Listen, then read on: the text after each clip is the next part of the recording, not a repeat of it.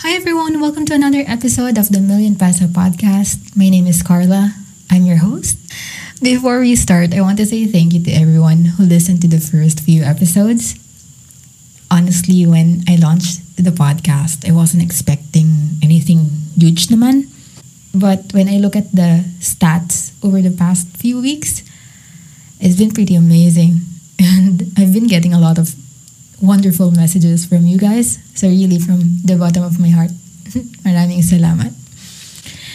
Now, in today's episode, we will showcase another story of grit. Today, we have Dana Mandia on the show. She's the owner of very successful clothing brand DNA Manila.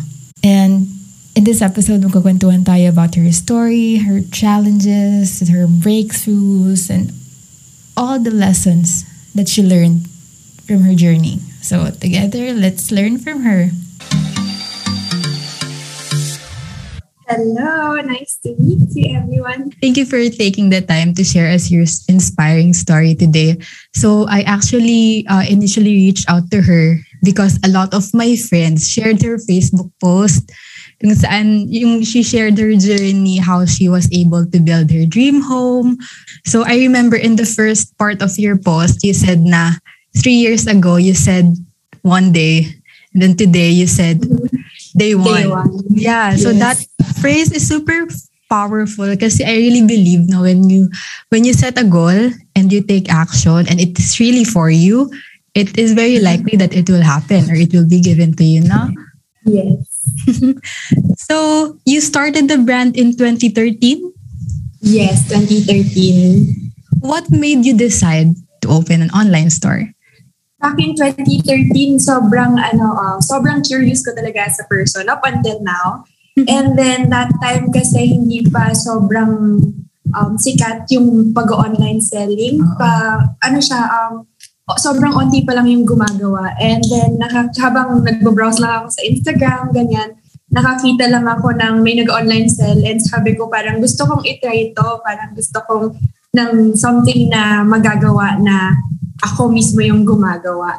So, kaya ako naisipang mag-start ng clothing brand before.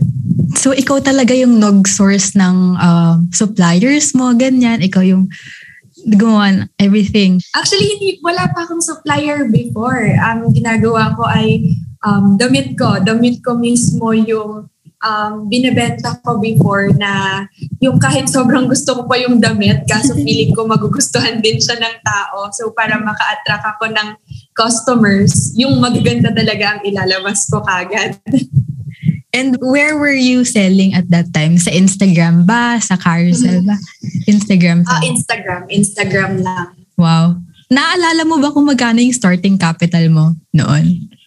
Um, actually, I started talaga from zero kasi nag-start ako ng clothes ko lang eh. Ako, Pre-loved yung clothes clothes, ko lang talaga yung binibenta ko. And then from there, nakaipon ako.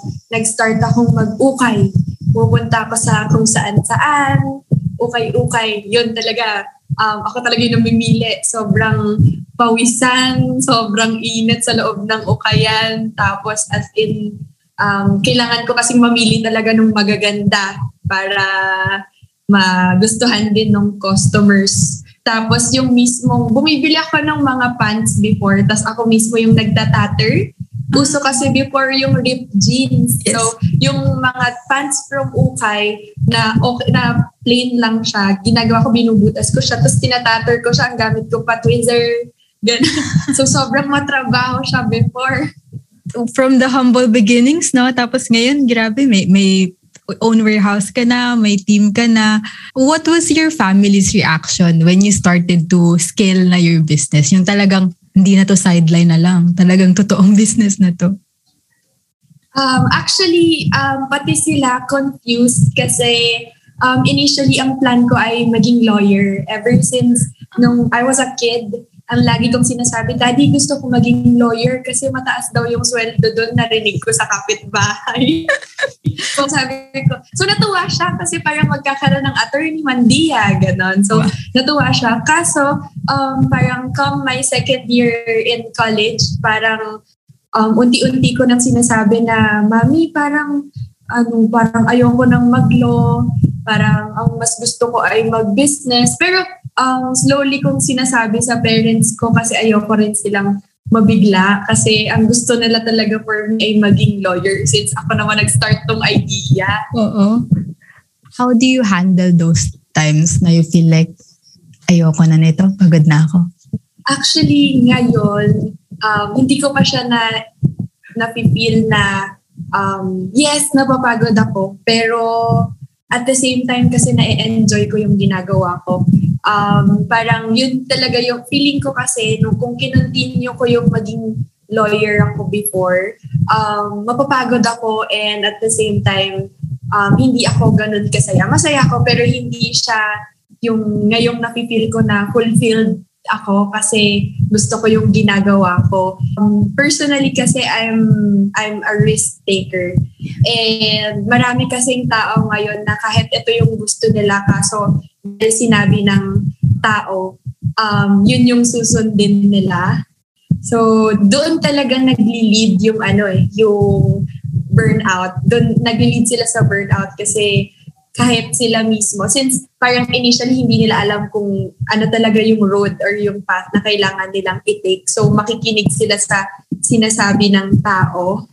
Um, before kasi, um, yung mga friends ko before, nag-start ako ng, ano to, um, sinasabi sa akin ng friends ko, ano ba to si Dana, kung ano-ano nang binibenta, or kung ano-ano nang ginagawa, pinapasok, ganyan-ganyan. Um, personally, um, pwede kasi akong ma-offend doon eh. Pero, ginamit ko siya as stepping stone na yes, ako to na kung ano-anong mga binibenta, pero this is also me na doing what I love and reaching ko ano yung mga dreams ko talaga. And yung even before sinasabi sa akin ng mga tao na dapat kasi ito yung ano eh, ito yung tinake mo na course para ganito yung work mo. Parang ano, people will always tell you yung mga mga bagay na nakikita nilang mas okay. Yeah. Ganyan. Parang, parang mas okay to sa'yo, ganyan. Pero um, I'm thankful na I have people around me telling me those things para kahit paano nakakakita ako ng ibang perspective sa life.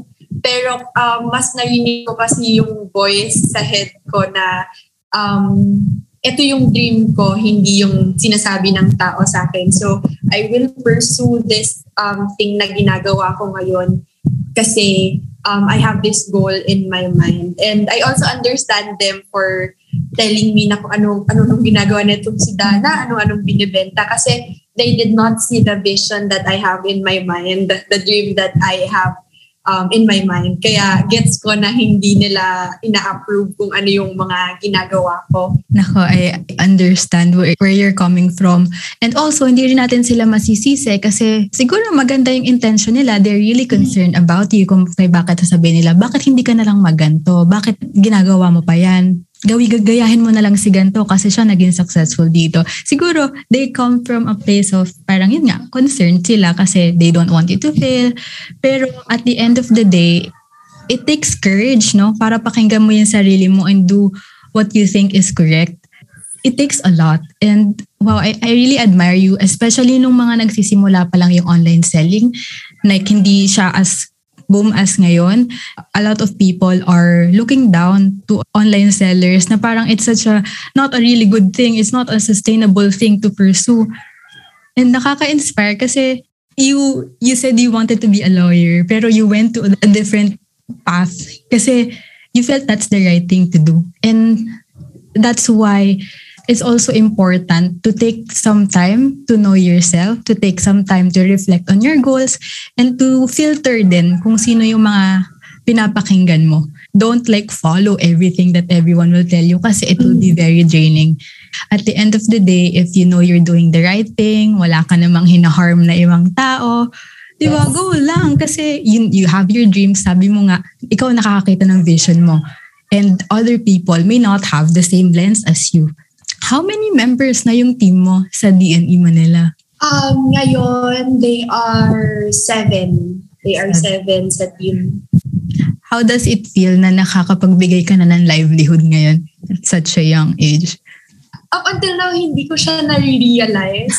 um, parang ngayon ko lang siya, ngayon ko lang siya na-absorb na um, people are telling me na nakakapagbigay ng work, ganyan. And very happy kasi um, nagagawa ko na yung gusto ko and masaya ako sa ginagawa ko and people are are being blessed din sa ginagawa ko. Sobrang wala na akong mahihiling pang ibang joy sa heart na masaya ka na and nakakapag-help ka pa sa ibang tao. Alam mo, it, it reflects the way you tell it to me. Yung energy, yung radiance, it reflects. And I'm sure yung team members mo, nararamdaman din nila yung drive mo, yung vision mo, your passion to pursue your business. Do you believe yung sinasabi nila na first million yung pinakamahirap i-achieve? I think so. Kasi um, parang naano ko siya na nagaya ko siya sa, kunyari pupunta ka sa isang place na hindi mo alam. Mm-hmm. So parang ang, ang haba nung daan kumpara sa pauwi ka or kumpara sa babalikan mo ulit yung place kasi alam mo na yung ginagawa mo. So parang getting the first million is really, really hard compared to getting that second million. Kasi um, wino-work mo pa yung way papunta doon. So, aaralin mo pa yung lahat ng, ng bagay na kailangan mong malaman to get that. Yeah, not just the way, but also the mindset, no? That mindset of reaching that first million. Kaya pala, it's always important to do the initiative to study, do the initiative to seek kung paano naging successful yung other people. Kasi you will learn from them a lot of different kind of ways nag-goosebumps ako when you were telling your story, when you um, compared it sa daan na mas madali yung pabalik kesa yung papunta. Kasi in a way, you're familiar na. You're familiar on how did you do that? Parang how did you survive doing that? When did you reach your first million? Um, my first, ako naman yung nag-goosebumps. Um, um, first million ko is actually end of last year. Wow, from zero in 2013, Dana reached her first million in 2020. That's seven years, guys. Seven years of hard work and sacrifice talaga. Now, DNE Manila has a very active online community. I mean, may hundreds of thousands of followers on Facebook, Instagram, Shopee. Sobrang nakakabilib. So, Dana, may nagbago ba sa money mindset mo noon versus your money mindset ngayon? Uh, since bata pa talaga ako, sobrang ano na ako eh, sobrang sobrang mahigpit yung, uh, sobrang strict ko sa sarili ko regarding money. Pag money ang inu- pinag-uusapan, sobrang strict ko talaga sa sarili ko. And hindi ko rin alam kung saan ko nakuha yon na to the point na yung parents ko na yung nagsasabi na, uy, ito yung allowance mo, gastusin mo, bili ka ng gusto mo, bakit hindi mo ginagastos? Tapos parang siguro doon nag-start na parang nakikita ko na kaya akong mag-ipon, um, nakakaipon ako ng ganito kalaki. Doon nag-start paunti-unti yung dream ko from from the meta na simpleng dream ko naging higher na yung amount, higher na yung ano, hanggang naging bahay na yung naging dream ko. So, parang dun ko, wow, kaya ko pala yun. And ang weird, no? Kasi parang pag na-reach mo yung dream na yun, parang yung dream mo lumalaki na lumalaki. Na if you look back like 10 years ago, ha, nababaliw na ba to? Ba't ganang kalaki yung pangarap nito? Um, right now, do you have any tips for anyone who wants to, you know, venture into putting up their online brand, ganyan? Um, yung napapansin ko kasi sa mga nag-ask sa akin ng advice, mga friends ko na parang na-inspire na pala sila sa mga ginagawa ko, ganyan. Um, somehow, um, most of them, they stop in the middle. Kasi parang nare-realize nila na, ay, mahirap pala to, kala ko madali lang. Ganyan. Pero ano, um, I just want to remind everyone na kahit saan kang mapunta, wala talagang madali So if if you will keep on looking for something na madali lang, then wala, wala kang mapupuntahan na ganun. And lahat talaga ng ng pwedeng puntahan mo ay may challenges along the way. So if, kunyari along the way may challenge, ay ayaw mo pala dito, lilipat ka ng path, may challenge din doon. So if nag-go through ka that challenge sa first, sa first path mo, malayo na siguro yung narating mo. And I also want to remind everyone na wag matakot mag-fail. Kasi ganun din ako nung simula. Um, I'm really afraid of failing. I'm afraid, afraid of failing people and I am afraid of failing myself kasi since strict ako sa sarili ko, ang taas din ng expectations ko sa sarili ko and I always end up disappointing myself. Pero um, from experience, um, don't be afraid of disappointing yourself. Love your failures. Sobrang di mo maririnig sa iba yon pero really love your failures kasi doon ka talaga mag-grow and yun yung magtuturo sa'yo. Parang yun yung mag-shape sa'yo eh, yung failures mo. Kasi kung hindi ka nag-fail or kung hindi ka na-challenge, you will never grow from anything. I love that. Don't be afraid to experience failures marami kasi sa atin like especially when we are at the young age, hindi pa natin alam kung anong gusto nating i-pursue, hindi natin alam kung anong gusto nating gawin. And when we look around, the, the people, the internet, parang puro, um, puro magagandang bagay yung nakikita natin sa kanila. So parang we have this very, very high expectation na kailangan hindi ako mag-fail kasi lahat ng taong nakikita ko hindi nag-fail. Pero a lot of people hindi rin nag-share ng failures nila online. So I I really love what you said to keep on trying and embrace your failures kasi when you try and you fail, you're not starting from zero. You're starting from experience and in a way that failure gives you something eh. It gives you knowledge, it gives you experience na then you can apply sa susunod mong venture. At least you tried. Hindi yung five years from now, you will look back and sasabihin mo, bakit hindi ako nag-start mag-ganon nung ganto pa ako? Kasi you owe it to yourself to do everything that you can. Kasi if alam mo na you're doing everything for your family or whatever your why is for working hard, you owe it to yourself to try. Failure is really normal. I mean, if it is easy, like a lot of people would be very successful. No? I, I really love talking to people with that growth mindset. Um, do you have any other things that you want to tell to any of your listeners? Any reminder, any life tip, life hack, or anything?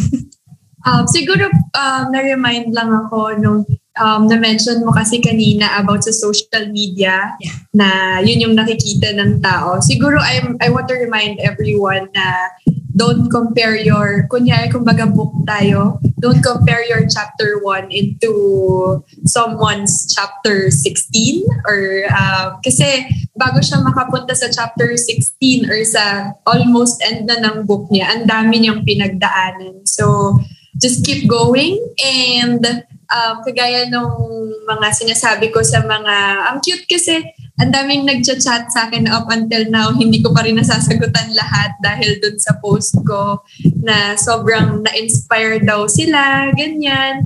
Um, just keep going because your hard work will soon be rewarded. And um, wag kang matakot mag-try, wag kang matakot mag-fail. Everything, everything will all be worth it in the, in the end, if hindi ka magi stop ha, if hindi ka magi stop so just finish the race. I love it. Huwag kang mag-stop and finish the race. Everything will make sense. Kasi totoo yun, no? Like when you started in 2013, sa Instagram pa lang, kung hindi mo sinimulang magbenta ng pre-loved clothes mo, hindi mo ma- ma- maiisip na, ah, I'll try naman the jeans. I'll try to DIY some tattered jeans. Mm-hmm. Tapos from there, parang napapansin ko to from a lot of people na I-talk to na may significant growth talaga in their lives. They use whatever they learned in the past. Tapos kukunin niya yun as, as resource para to create something bigger, to create something new. And then parang snowball effect na siya nang palaki na ng palaki yung ginagawa nila or nung na-achieve nila. Kasi number one, they really learn from experience. And number two, they don't stop Dana, maraming salamat once again for your time. Promise, eh, siguro mga four times ako nag-goosebumps with our conversation. Really appreciate you. Parang sa age mo, ma, hindi ako, naka, hindi ako nakaka-meet. Actually, first kitang na-meet na um, gustong mag-inspire ng tao, ganyan. Kasi yung iba, iba-iba yung priorities, pero your priority is to inspire people. Kasi usually, yung mga nakikita sa balita ngayon, puro negative. And um, I appreciate you for choosing to um, share to people mga positive naman. Kasi parang madalang akong makakita ng ganyan na um, nag-share ng mga positive naman sa tao. Parang it brings light to people's life. Thank you sobrang kinikilig ako when you tell that. I'm sure like me, maraming tao who listen to who will listen to this podcast and ma-inspire din sila. So thank you so much for your time and I wish you very, very, very more success. very na more pa. More success for DNE Manila. Hey friends! Thank you for listening to this episode. Sana may napulot kayo kasi ako, I enjoyed learning from Dana's story. If you like this episode, please let me know at the Million Peso Podcast on Instagram and Facebook. And I'll see you on our episode next week. Bye!